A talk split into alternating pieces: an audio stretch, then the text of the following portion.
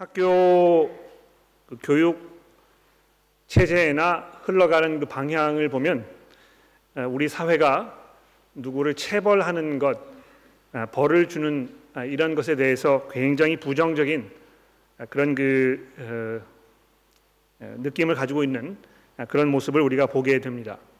아, 그래서 부모님들도 마음대로 매를 들지 못하고 또 학교의 선생님들도 학생들을 향해서 어, 체벌하는 것이 그렇게 쉽지 않은 아, 그런 그 시대가 된 것입니다.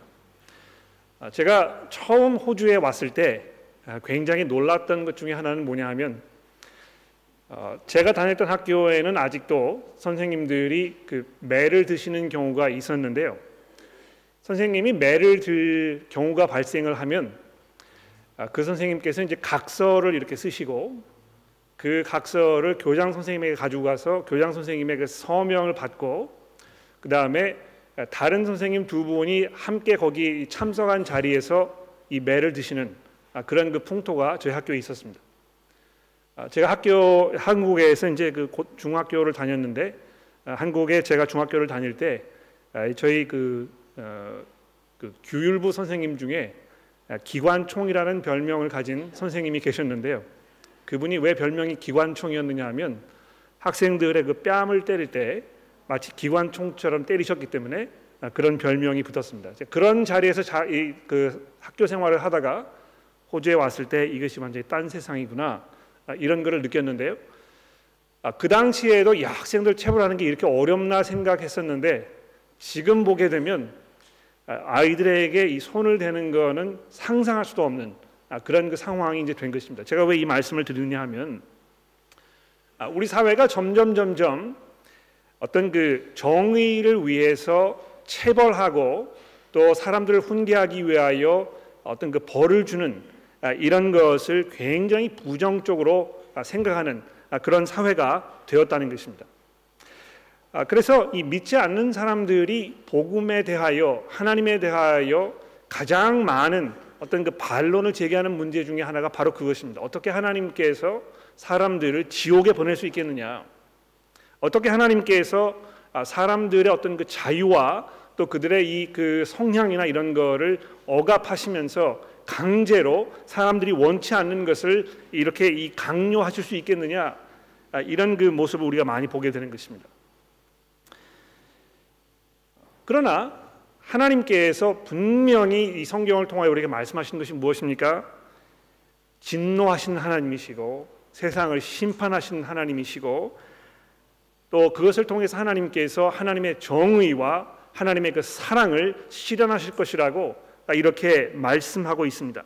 오늘 그 본문 말씀 맨 마지막 부분인 이 15장 3절과 4절 말씀에 보시면 하나님의 백성들이 어떻게 하나님을 찬송하고 있습니까? 3절 말씀을 보십시오. 주 하나님 그, 아, 곧 권능, 전능하신 이여 하시는 일이 크고 놀라우시도다. 만국의 왕이시여 주와 같이 의롭고 참되시도다. 주여 누가 주의 이름을 두려워하지 아니하며 영화롭게 하지 아니하오리까 오직 주만 거룩하시니이다. 주의 의로우신 일이 나타났음에 만국이 와서 주께 경배하리이다. 즉 하나님의 정의로우심, 하나님의 거룩하심, 하나님의 의로우심, 아, 이것이 이 마지막 심판 날에 하나님께서 쏟아 부으실 그 진노의 심판을 통하여 나타나게 될 것이라고 하나님의 백성들이 찬송하고 있습니다. 하나님의 의로우시고 하나님의 정의로우시고 하나님의 인자하시고 하나님의 그 영광스러운 즉 하나님의 하나 하나님 되심의 그 결정적인 그 모습 이것이 바로 마지막 심판 때에 하나님께서 하실 그 일을 통하여 나타나게 될 것이라는 세상 사람들이 가지고 있는 생각과 굉장히 반대되는 그런 이야기죠. 아, 요즘 그 교회를 가도 하나님께서 사랑이시고 아, 정말 우리에게 복 주시기를 원하시고 그래서 우리가 예수를 믿거나 아, 교회에 오게 되면 아, 우리의 삶이 정말 풍성해지고 행복해지고 또 우리가 이 땅에서 많은 것들을 누릴 수 있는 아, 그런 그 하나님의 약속이 있다고 우리가 많이 이야기를 듣습니다. 아, 더더욱 요즘처럼 어떤 그 사람의 자존감이라든지 아, 이런 것이 등한시되는 이런 시대에 사람들이 그런 이야기를 듣고 야 정말 이 하나님 믿을만하다 이런 생각을 쉽게 가지게 될 텐데요. 오히려 성경이 지금 우리에게 하는 이야기가 무엇입니까?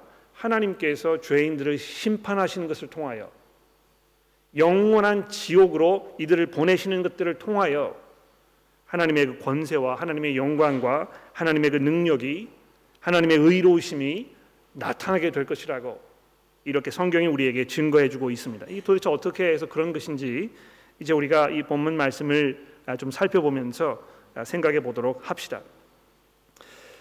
어, 우리가 이제 그 두 번째 요한계시록 시리즈를 하고 있는데요. 아, 작년에 이 첫 번째 이 시리즈를 우리가 했을 때 제가 여러 번 반복해서 여러분들에게 말씀드린 굉장히 중요한 사실 한 가지가 있습니다. 요한계시록은 그 1장부터 마지막 장까지 이렇게 시간적으로 쭉 연결되어 있는 아, 그런 그 내용, 내용이 아니라는 것입니다. 그래서 시간적으로 이제 흘러가면서 1장, 2장, 3장, 4장, 5장, 6장 쭉 이렇게 차례대로 일어나는 그 일을 우리에게 설명하는 것이 아니고요. 한 가지 사건, 그 인간의 역사 이것을 여러 번 반복해서 우리에게 또 이야기하여 주고 또 이야기하여 주고 이렇게 하고 있다는 것입니다. 그러니까 마치 이 그 운동 경기 중계 방송 우리가 보게 되었을 때 중요한 장면이 나타나게 되면 그 장면을 여러 번 반복해서 보여주잖아요. 그렇죠? 어떻게 이 그 골이 들어갔는지 누가 넣는지 그 골이 들어가기 이전에 어떤 상황이 전개되었는지 그 선수가 어떻게 공을 찾는지 이 공이 어떤 궤적을 그렸는지 또 그 공이 들어간 이후에 사람들이 어떤 반응을 보였는지 관중들과 뭐 이 선수들과 벤치와 이 모든 사람들의 그 다양한 모습들을 여러 번 보여주는 것입니다. 아 근데 그것을 보게 되면 보게 될수록 그 장면의 어떤 그 새로운 것들을 우리가 자꾸 보게 되고 이해하게 되고 아 이게 이렇게 되는 것이구나 이해할 수 있게 되지 않겠습니까? 이 요한계시록이 바로 그렇다는 것입니다.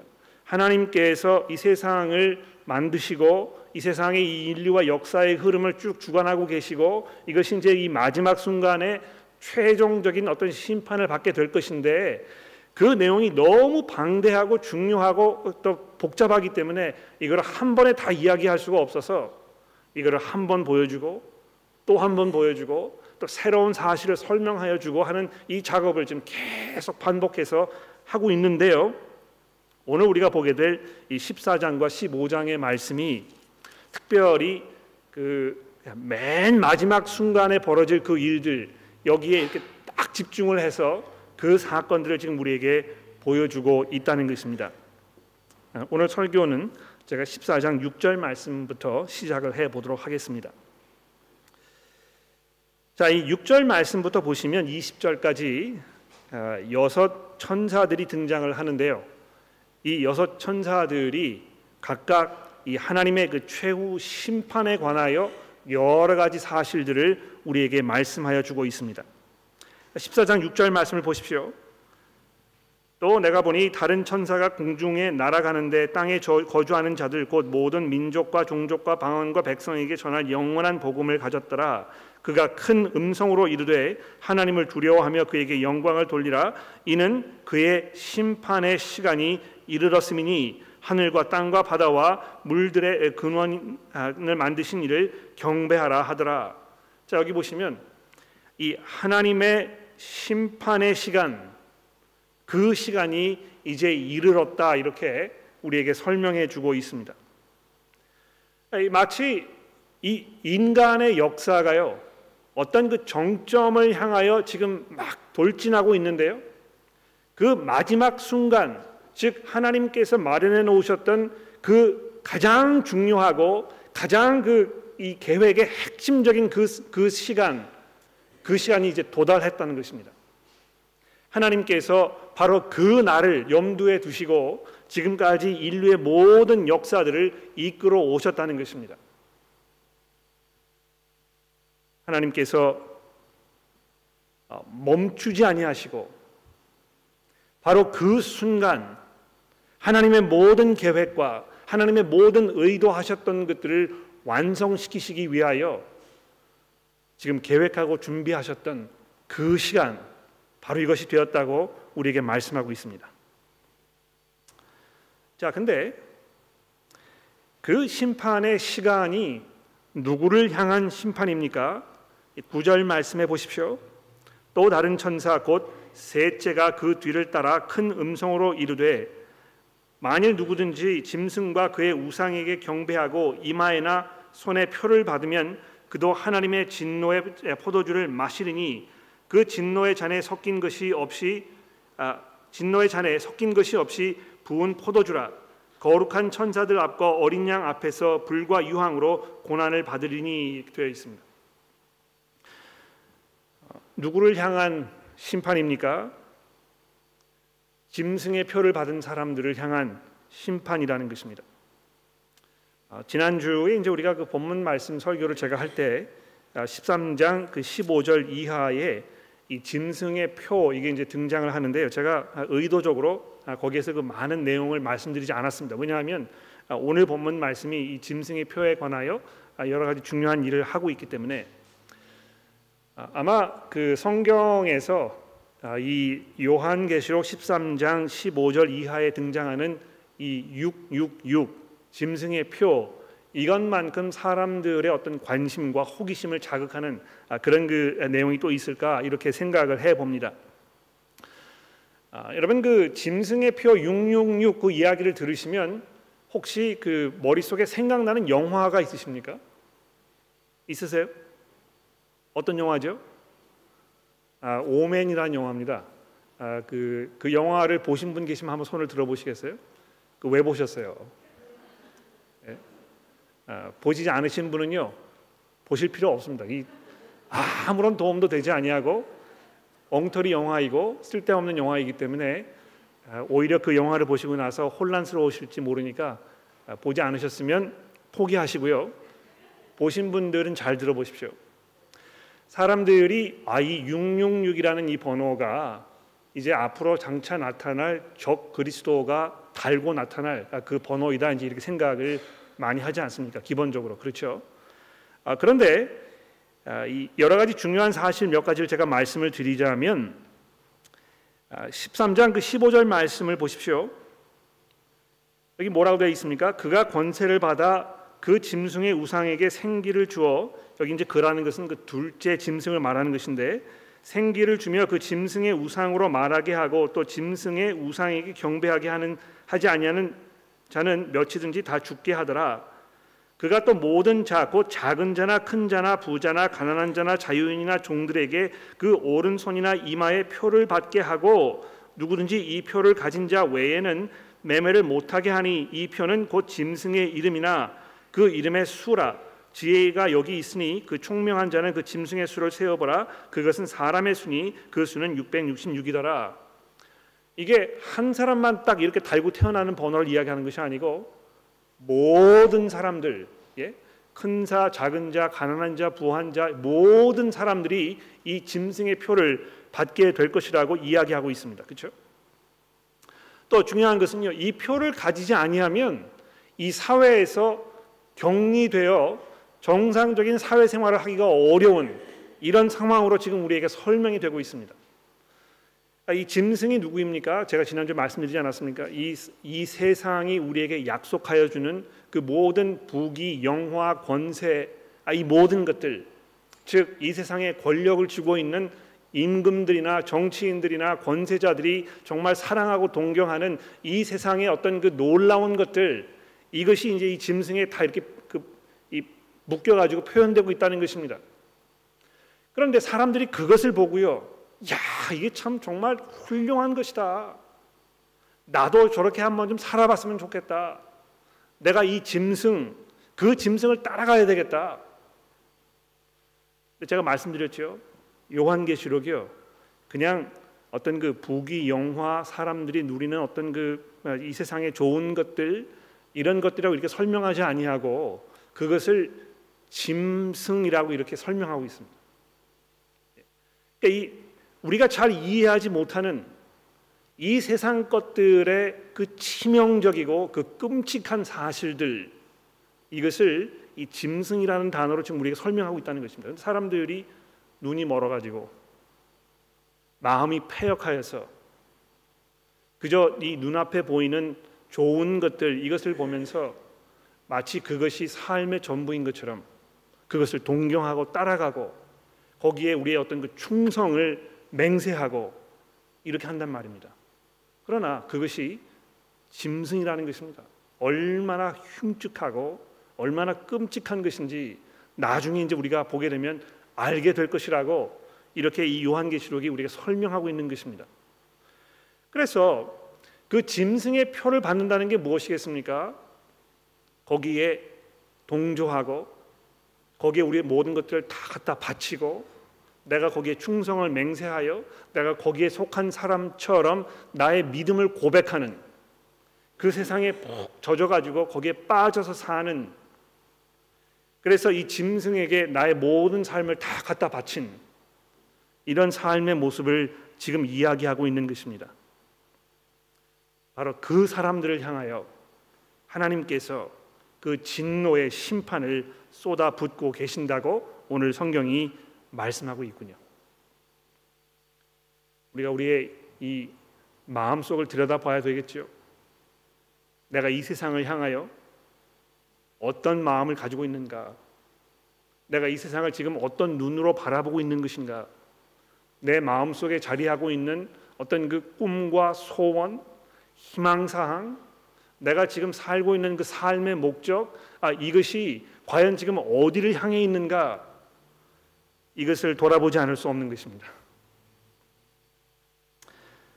아, 세 번째로 오늘 본문 말씀이 이 심판과 지옥에 관한 아, 여러 가지 그림들 이것을 지금 우리에게 보여주고 있습니다. 그렇죠? 8절 아, 말씀 14장 8절 말씀에 보시면 이렇게 되어 있습니다. 또 다른 천사 곧 둘째가 그 뒤를 따라 말하되 무너졌도다 무너졌도다 큰 성 바벨론이요 모든 나라에게 그 음행으로 말미암아 진노의 포도주를 먹이던 자로다. 자, 이 하나님의 이 심판 마지막 그 사건에 대해서 이야기하면서 바벨론이라는 제국이 다 무너져 버리는 그 장면을 이렇게 들어서 지금 우리에게 설명을 해주고 있는데요. 아, 나중에 이제 우리가 다음 다음 주에 보게 되면 아, 이 부분에 대해서 좀 더 자세하게 들여다볼 것이기 때문에 오늘은 이 제가 깊이 다루지 않도록 하겠습니다. 아, 이미 그 아, 망원경을 딱 줄여가지고 이 바벨론에 대해서 이야기하고 있지만 다음번에는 이 현미경을 가지고 이 바벨론이라는 그 이슈에 대해서 더 깊이 파고들 것이기 때문에 오늘은 지나가도록 하겠습니다. 그런데 이 바벨론의 멸망 이것만을 가지고 아, 이 하나님의 심판과 지옥에 대해서 설명하지 아니하고요. 9절로 넘어가 보십시오. 9절부터 11절에 보시면 여기에는 아, 이렇게 하나님의 그 심판에 대하여 이야기하고 있습니다.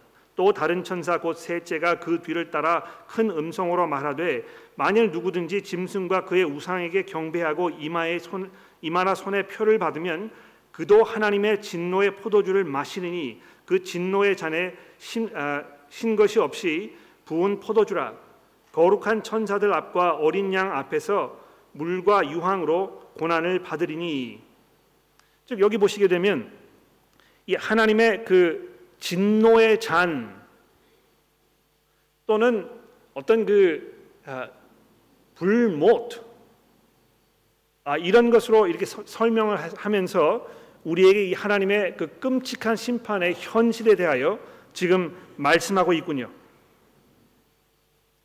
그래서 어린 양 앞에서 불과 유황으로 고난을 받으리니 그 고난의 연기가 세세토록 올라가리로다. 짐승과 그의 우상에게 경배하고 그 이름의 표를 받은 자들은 누구든지 밤낮 쉼을 얻지 못하리라 하더라. 이 영원한 잠시도 쉴 틈이 없는 그 고난의 때 이 하나님의 진노가 얼마나 끔찍하고 얼마나 무서운 것인지 이것을 이렇게 이런 그 어떤 그 그림적인 모습으로 시적인 모습으로 지금 우리에게 설명을 하여 주고 있습니다. 또 14장 15절 말씀으로 내려가 보십시오. 이번에는 어떤 식으로 이야기하고 있습니까? 또 다른 천사가 성전으로부터 나와 큰 구름 위에 앉은 이를 향하여 큰 음성으로 외쳐 이르되 당신의 낯을 휘둘러 거두소서 땅의 곡식이 다 익어 거둘 때가 이르렀습니다 하니 그 구름 위에 앉으신 이가 낯을 땅에 휘두름에 땅의 곡식이 거두어지더라. 또 다른 천사가 하늘에 있는 성전에서 나오는데 역시 예리한 낯을 가졌더라. 또 불을 다스리는 다른 천사가 제단으로부터 나와 예리한 낯을 가진 자를 향하여 큰 음성으로 불러 이르되 내 예리한 낯을 휘둘러 땅에 포도송이를 거두라. 그 포도가 익었느니라 하더라. 천사가 낯을 땅에 휘둘러 땅에 포도주를 거두어 하나님의 진노의 큰 포도주, 포도주 틀에 던져 성 밖에서 그 틀이 밟히니 틀에서 피가 나서 말 굴레까지 닿았고 1600 스타리온에 퍼졌더라. 하나님께서 단 한 사람도 남기지 아니하고 다 거두어 들이시는 그래서 그거를 이 포도주 틀에다 집어 넣으시고 그거를 진 누르시는 어, 저는 뭐 이 포도주 틀을 본 적은 없습니다만 아, 지금 본문이 우리에게 설명하고 있는 그 상황 이것은 얼마든지 머릿속에 상상 짐작할 수 있습니다. 이 포도주 포도들이 다 재배가 되어 가지고요. 이 포도 틀에 던져졌는데 그것을 누르고 누르고 누르고 눌러 가지고 이 포도주 포도가 다 짓느겨지고 거기에서 단 한 톨의 그 집도 남기지 아니하고 이게 다 짜내어지는 그래서 거기에서 흘러난 여기 이제 그 피라고 되어 있는데요. 이것이 이 온 세상을 다 적시는 이런 끔찍한 그런 상황으로 하나님의 심판에 대하여 우리에게 설명하여 주고 있습니다. 여러분 이 하나님의 심판이요. 하나님의 진노의 잔이 얼마나 무서운 것이었는지 예수께서 겟세만의 동산에서 하나님 앞에 무릎을 꿇어 기도하시면서 하나님이여 될 수만 있으면 이 잔이 내게서 지나가게 해 주옵소서 이렇게 기도하지 않으셨습니까? 아마 하나님의 심판이 얼마나 무서운 것인지 그 누구보다도 잘 이해하고 계셨던 분이 계시다면 아마 예수 그리스도 그분이셨을 것입니다. 5천 명을 먹이시고 바다 위를 걸어 다니시고 죽은 자를 불러 일으키셨던 그 분께서 오직 바로 그 순간 하나님의 진노의 심판을 자기 몸 몸에 홀로 다 집어 뒤집어 쓰셔야 하는 그 순간에 예수께서 얼마나 두려워하셨는지 누가가 뭐라고 우리에게 증거하고 있습니까? 무릎을 꿇어 하나님 앞에 기도하시던 예수 그리스도 그분의 머리에서 흐르던 이 땀방울이요 이 핏방울처럼 땅에 떨어졌다고 우리에게 증거하고 있지 않습니까? 얼마나 이것이 무서웠으면 두려운 사건이었으면 이렇게 말씀하고 있는 것이겠습니까? 자, 이토록 여섯 명의 천사들이 우리에게 보여주는 이 하나님의 진노, 하나님의 그 심판의 이 모습에 대해서 모습 속에서 우리가 몇 가지 중요한 사실을 정리해 볼 수가 있겠는데요. 첫째로 그 심판의 중심에 예수 그리스도 그분께서 서 계신다는 것입니다. 여러분 이 14장 14절 말씀 보십시오. 또 내가 보니 흰 구름이 있고 구름 위에 인자와 같은 이가 앉으셨는데 그 머리에는 금 면류관이 있고 그 손에 예리한 낯을 가졌더라. 이 누구를 이야기하는 것이겠습니까? 부활하셔서 승천하신 이 온 영광과 권세로 옷을 입으신 예수 그리스도 그분을 이야기하는 것입니다. 그렇죠? 이미 요한계시록 전 부분에서 예수 그리스도를 설명할 때 이런 방식으로 여러 번 설명해 왔기 때문에 바로 이분 이, 지금 이 14절에 등장하는 이분이 예수 그리스도 그분을 이야기하는 것이라는 것에 대해서 의심할 여지가 없습니다. 그런데 그분의 손에 낫이 들려져 있다는 것입니다. 그리고 바로 그분께서 이 낯을 휘둘러서 세상에 있는 모든 사람들을 다 거두어 들이시는 이 장면이 설명되고 있는데요. 바로 그리스도 그분께서 사람들이 흔히 이야기하는 사랑과 온유가 넘치시는 모든 사람들을 그냥 그대로 다 받아주시는 예수 그분께서 실제로 어떤 모습을 하고 있습니까? 승리하셔서 세상을 호령하시는 그리고 사람들을 심판하기를 주저하지 아니하시는 그 분으로 묘사되고 있는 것입니다. 두 번째로 예수께서 그 쏟아 부으실 이 하나님의 진노가 어떤 성격을 띠고 있습니까? 완전한 심판이라는 것입니다. 이 하나님의 심판을 받아야 할 사람이면 그 한 사람도 여기에서 벗어나지 못하고 이 하나님의 진노의 잔을 마시게 될 것이라고 성경이 이야기하고 있습니다. 그리고 그 심판이 얼마나 무서운 것인지 그 하나님의 손에 들어가서 이 심판을 겪는 그것이 얼마나 끔찍한 일인지 오늘 본문 말씀이 우리에게 이야기해 주고 있다는 것입니다. 세 번째로 이 심판은 영원한 심판이라는 것입니다. 예, 이 용광로에서 이 끓어오르는 그, 그 연기가요 세세토록 한 순간도 쉬지 아니하고 밤낮으로 끓어올랐다고 요한이 증거하고 있지 아니합니까?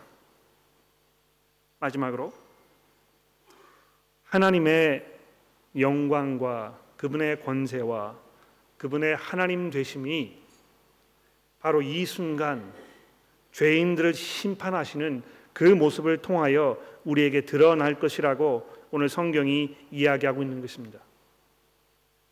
하나님의 영광을 보기 원하십니까?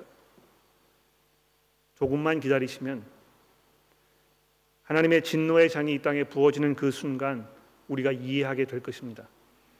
그리고 그것을 바라보는 하나님의 백성들이 하나님을 찬송하고 하나님께 영광을 돌리는 그런 장면이 오게 될 것이라는 것입니다.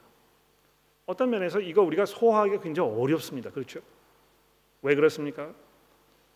아직도 복음을 들어야 할 내 사랑하는 가족들이 있는데 아직도 복음을 들어야 할 나의 귀중한 소중한 이런 그 지인들이 주변에 있는데 하나님께서 이 사람들을 심판하시는 그것을 우리가 지켜보면서 그 하나님의 이 의로우심을 우리가 찬송해야 된다니 야 이게 도대체 가능할 것인가? 내가 어떻게 내 아버지께서 내 어머니께서 또는 내 남편이 하나님의 심판을 받는 모습을 보면서 내가 환호하고 하나님께 찬송을 드릴 수 있을까 이런 생각이 들지 않습니까? 그렇죠? 저도 그런 생각이 듭니다. 그러나 우리가 한 가지 분명히 알게 될 것은 그 날이 오게 되었을 때 그래서 우리가 하나님의 계획하셨던 모든 것들 그분의 의도하셨던 바 우리가 지금은 알지 못했던 이 모든 내용들을 다 알게 되었을 때는 우리도 역시 하나님을 찬송할 것이라는 것입니다. 그분이 얼마나 오르셨는지 그분이 얼마나 정의로우시고 의로우신 분이셨는지 우리가 찬송하지 않을 수 없게 될 그 날이 오게 될 것이라는 것입니다. 아, 이 모든 내용을 우리에게 이야기해 주면서 요한이 우리에게 어떤 코멘트를 주고 있습니까? 여러분 12절 14장 12절 말씀해 보십시오. 성도들의 인내가 여기 있나니 그들은 하나님의 계명과 예수에 대한 믿음을 지키는 자니라.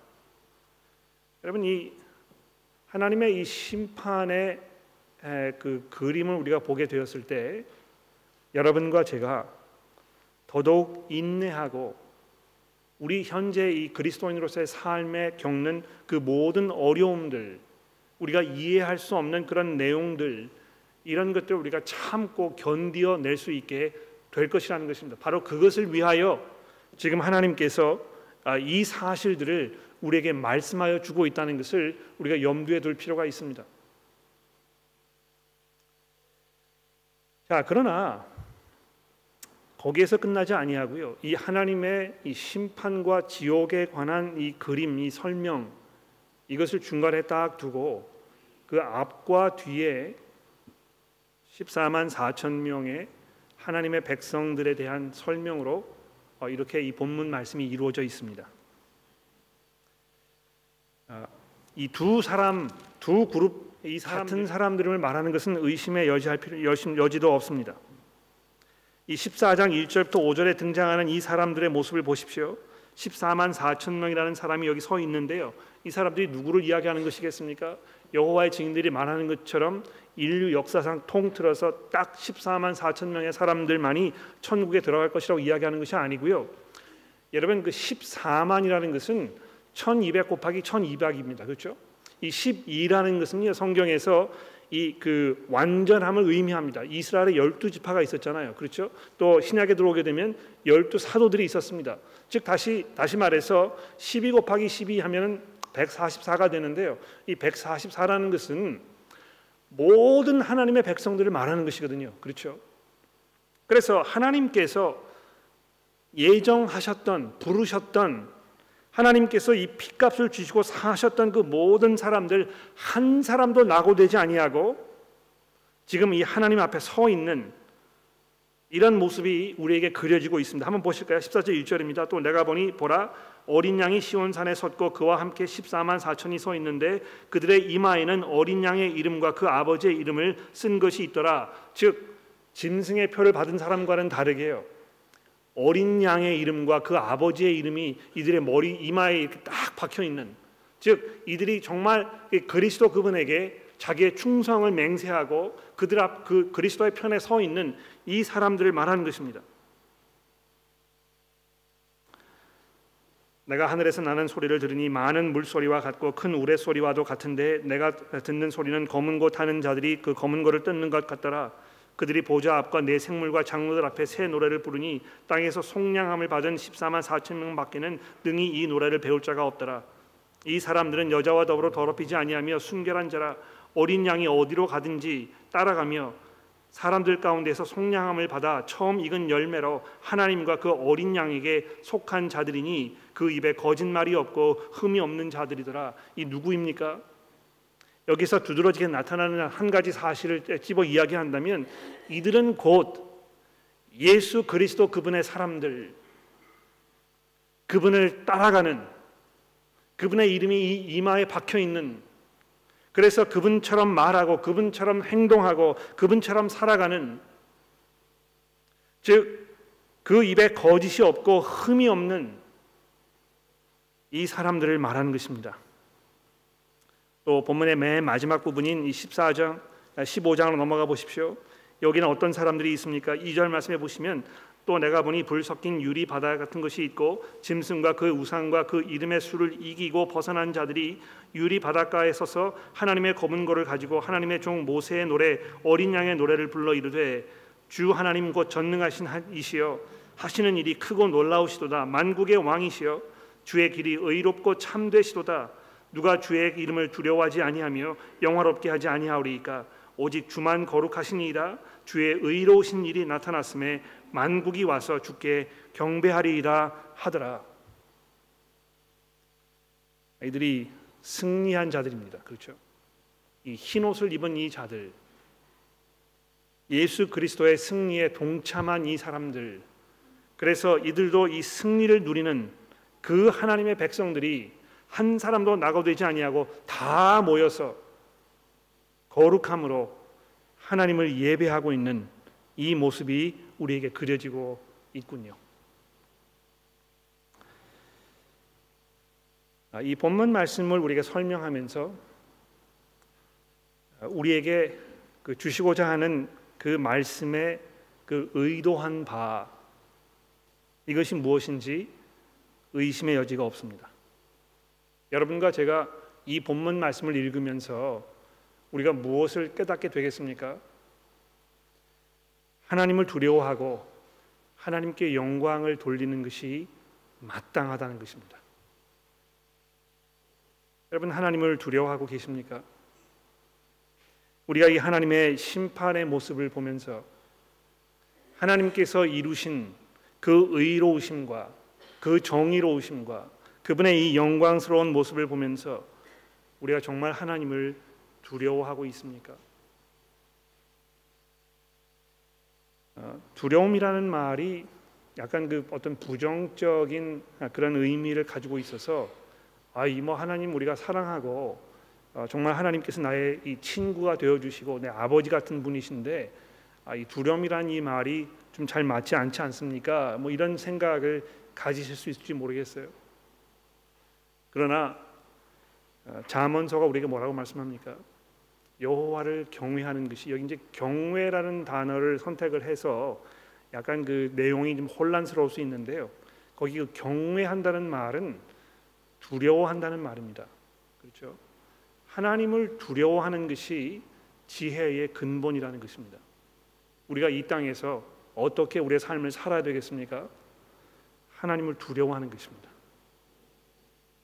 내가 내린 모든 결정들, 내가 지금 내뱉은 말, 내가 마음속에 품고 있는 그 생각들,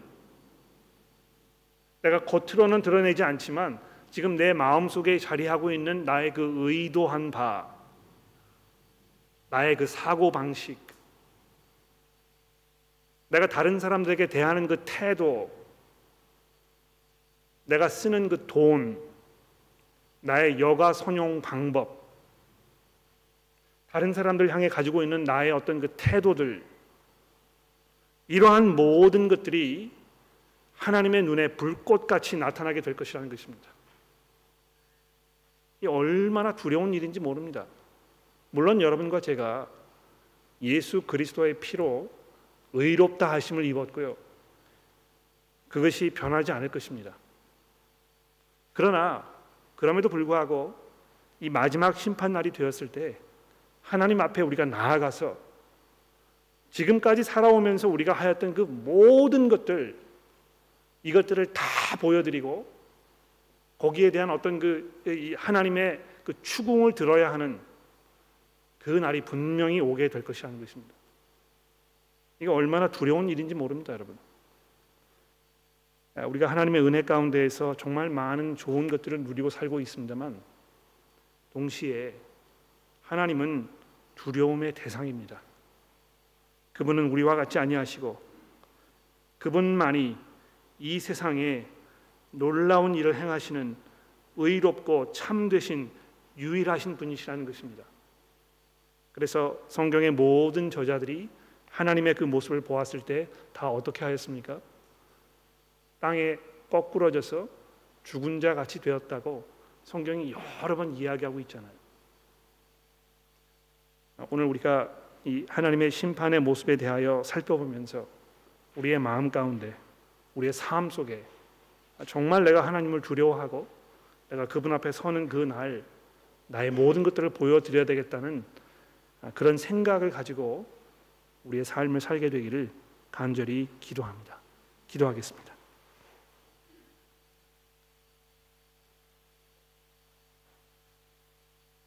하나님 아버지 주와 같으신 이가 또 어디 있으며 하나님의 그 광대하고 엄청난 그 모든 일들을 따라갈 자가 이 땅에 어디 있겠습니까?